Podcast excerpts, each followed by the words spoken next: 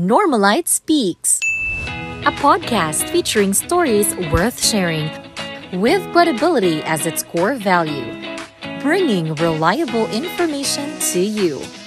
Hashtag Normalite Speaks. Malaksik nga adlaw sa tanan. Kamusta? Ako si Baby Jane Ongon, ania kita para sa bagong episode sa Normalite Speaks. Higala, nakasakay na ba ka og tartanilya? Sigurado ko nga walay subuanon ang wala makatistigo sa ilang parada dinha sa kadaplinan sa Leon Kilat. Kung makasaksi ka ani nga eksena, murag yun kag nag-time travel sa panahon sa kolonyalismo sa mga katsila diri sa Pinas. Kung makalingkod na ka sa Tartanilla, kulang na lang magsulog kag baro og saya dayon parisa ni mong paypay. Naks, kusog maka Maria Clara ba? Hagbay rang nagtingkagol ang mga sapatos sa kabayo diha sa kadalanan. Wala ba mo nakamatngon nga hinay-hinay na kining wala matagad sa kadaghanan? Wala ba nimo mabana-bana ang numero sa galaray nga tartanilya karon kumpara sa mga niaging dekada? Ali, pamation ta kining podcast nga maghatag kanato og kasayuran sa pagwagtang sa popularidad sa mga tartanilya sa dakbayan.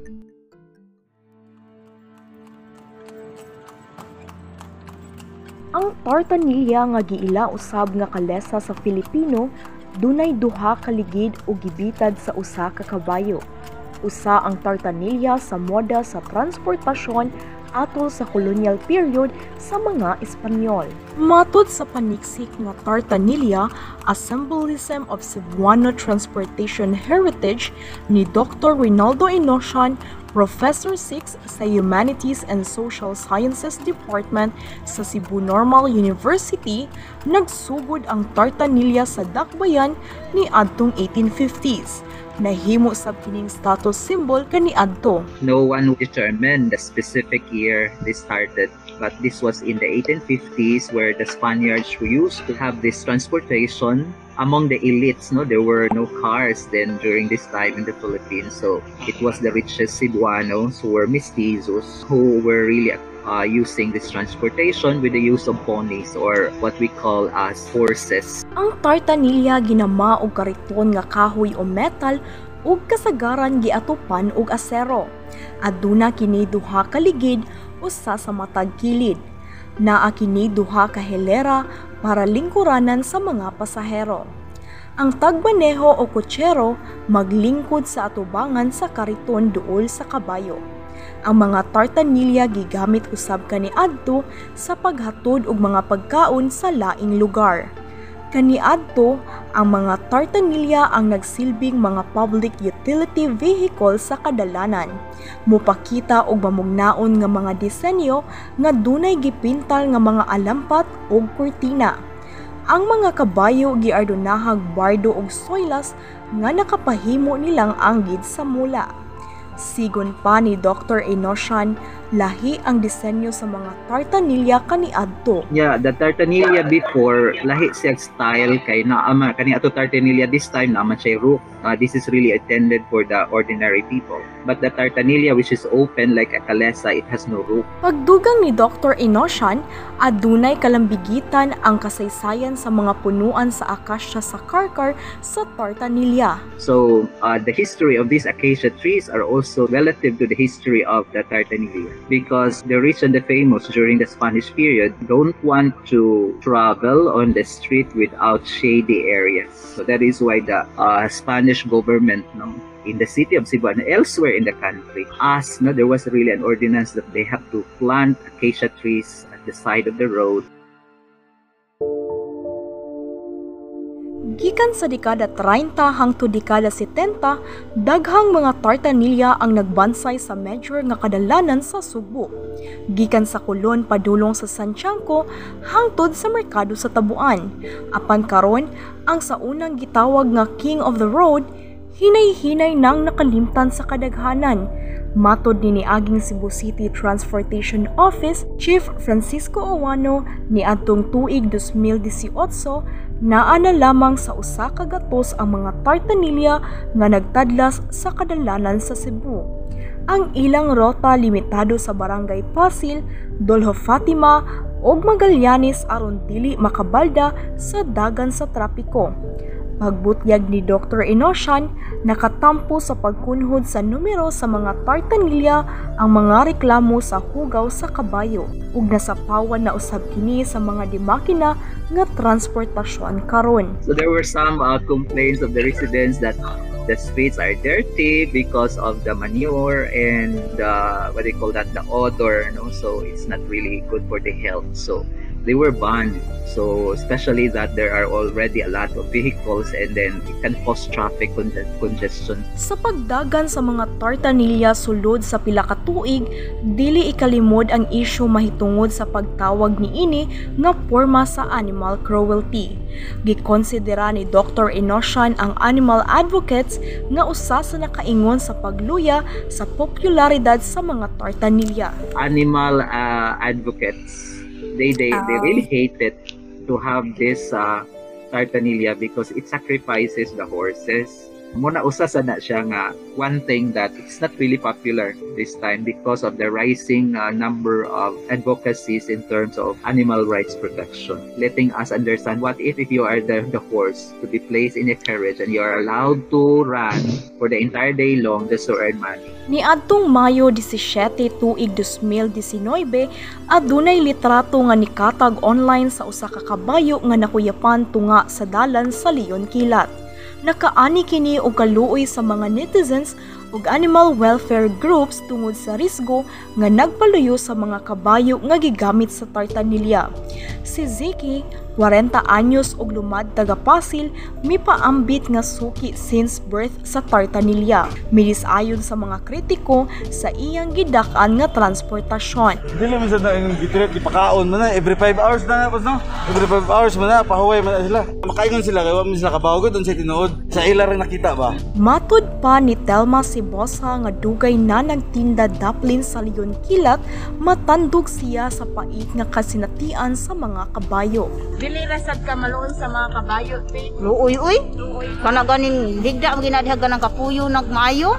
Di ginama na to malikayan dai nga. Inay yung lakaw bunalan jud nila. Parang mukusog ang lakaw. Taliwala sa mga aligasyon sa abuso sa mga kabayo sa Tartanilla na mahayag si Earl Viola, livestock coordinator sa opisina sa Department of Veterinary Medicine and Fisheries nga duna sila'y gitawag nga Kabayo Day nga gipaningkamutan ang paglantaw sa kahimsog sa maong mananap. ang normal din namang program sa kabayo twice a year na ami mga kabayo day pero ang amuan nagmonitoring rami sa ilang health which is naghatag rami og purga sustansya nya mga inspection mi og katong mga walay sapatos. Eh, amo man ang sanction na dili pwede sila ma-renew ilang tartanilya og way mga sapatos ilang kabayo Karon nga adunay pandemya gipahugtan ang pagpatuman sa health protocols ug ang mga tartanilya may usa sa mga apektadong panginabuhian sa syudad sa Sugbo. Si Gaga, 53 anyos o kapin sa 40 na katuig nga kotsero na matikdan ang pagnaog sa iyang kita sukad miabot ang pandemya. Nasa tibok ni mo kasi daw nga ka ng pangusiro yan. Pinay ka ng mga kasagaran ni mo mahali. Ay ingon aron pinakadako na mo na sa kuan 500 Kasagaran ng pinakagamay kantidad. 350 400 ana. Hindi magkaparehas gud kay ang mimingaw ba? Pero atong wala pa lockdown. Kusog-kusog to atong wapay lockdown sa una. Tungod sa pagpahunong ni ato sa mga medyo nga pampubliko nga transportasyon pareha sa jeep, taxi ug bus, nahimong dalang panan ang mga tartanilya sa mga commuters. Yapon mo ato katong bago pa nag-lockdown. oh sige pero tagsa na lagi kay pasahero hindi mo to ang pasahero ato Litin lang sa dako ba para ma mahatod na lang. Basag isa ka buok, mura lang espesyal ba? Sa laing bahin, si Marcelo Maranga, 58 anyos, 15 katuig na nga nangotsero, Misugid nga moabot sa libo ang ilang kinitaan kaniadtong wala pa miigo ang pandemya tungod sa kaluag sa sitwasyon kaniadto. Sa una kuya, mga kada adlaw pila ang imong pang-income. O sa adlaw, wapay COVID. Wapay COVID. Oo, wapay COVID. Adlaw na ito na umutilo. O kuwaling ka mo adlaw yung may ito. Libong adlaw ay. Sa karoon nga katong katubig, pila na naman. Agamay na kayo. Ay, 200, ay 300. Ningo na kayo. Nakuhapas na ko. Dapat kaon. Madali kayo. Pwede pa ita.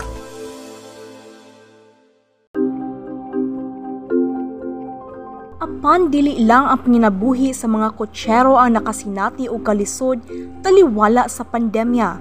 Lakip na pud ang mga kabayo nga mao'y naguyod ni ini. Tungod sa pila ka buwan nga pag-istambay tungod sa lockdown, wala na mapahimosli ni Gaga ang iyang kabayo. Kaning mga kabayo niya, kanang imunga gid ni siya nga personal nga kabayo niya.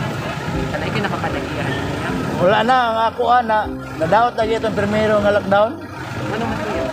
Kay gibawal naman to padaganon. Nya kay kani sila ug di nimo dili sila makadagan naanan na siya ni sig. Pare ang tao dito nga sige og jogging. Nya mohunong ka galit, mamurag ma-paralyze nimo ang lawas.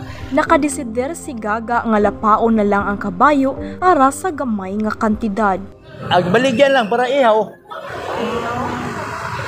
Nya mangayo ka og permit sa barangay nga baihaw na ni kay di naman mahimo. Kaysa imo ang ilubong, wa tay wa tay puhunan nga idungag mo na ibaligyan lang nimo. Matod ni Earl Diola, ang livestock coordinator sa Department of Veterinary Medicine and Fisheries sa Cebu City, nakasinati ang kabayo ni Gaga sa kondisyon nga laminitis. Gidiskriber kini sa UC Davis Veterinary Medicine nga paghubag sa tissues tali sa tiil ug pedal bone sa kabayo. Hindi man pwede ang kabayo nimo sige lang nimo tugway dito niya uway trabaho. Mahitabo sa kabayo maglaminitis, manghubag na yang mga tuhod. Basta di sana siya kadagan sir. Naman sana siya pamation.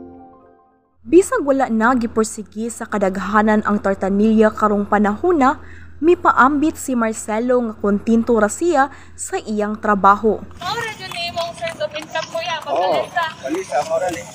Sa anong nagpadaan dyan pa man pagkalisa? Ako may gula ay pangita. Depende sa akong makita. Uli na ko.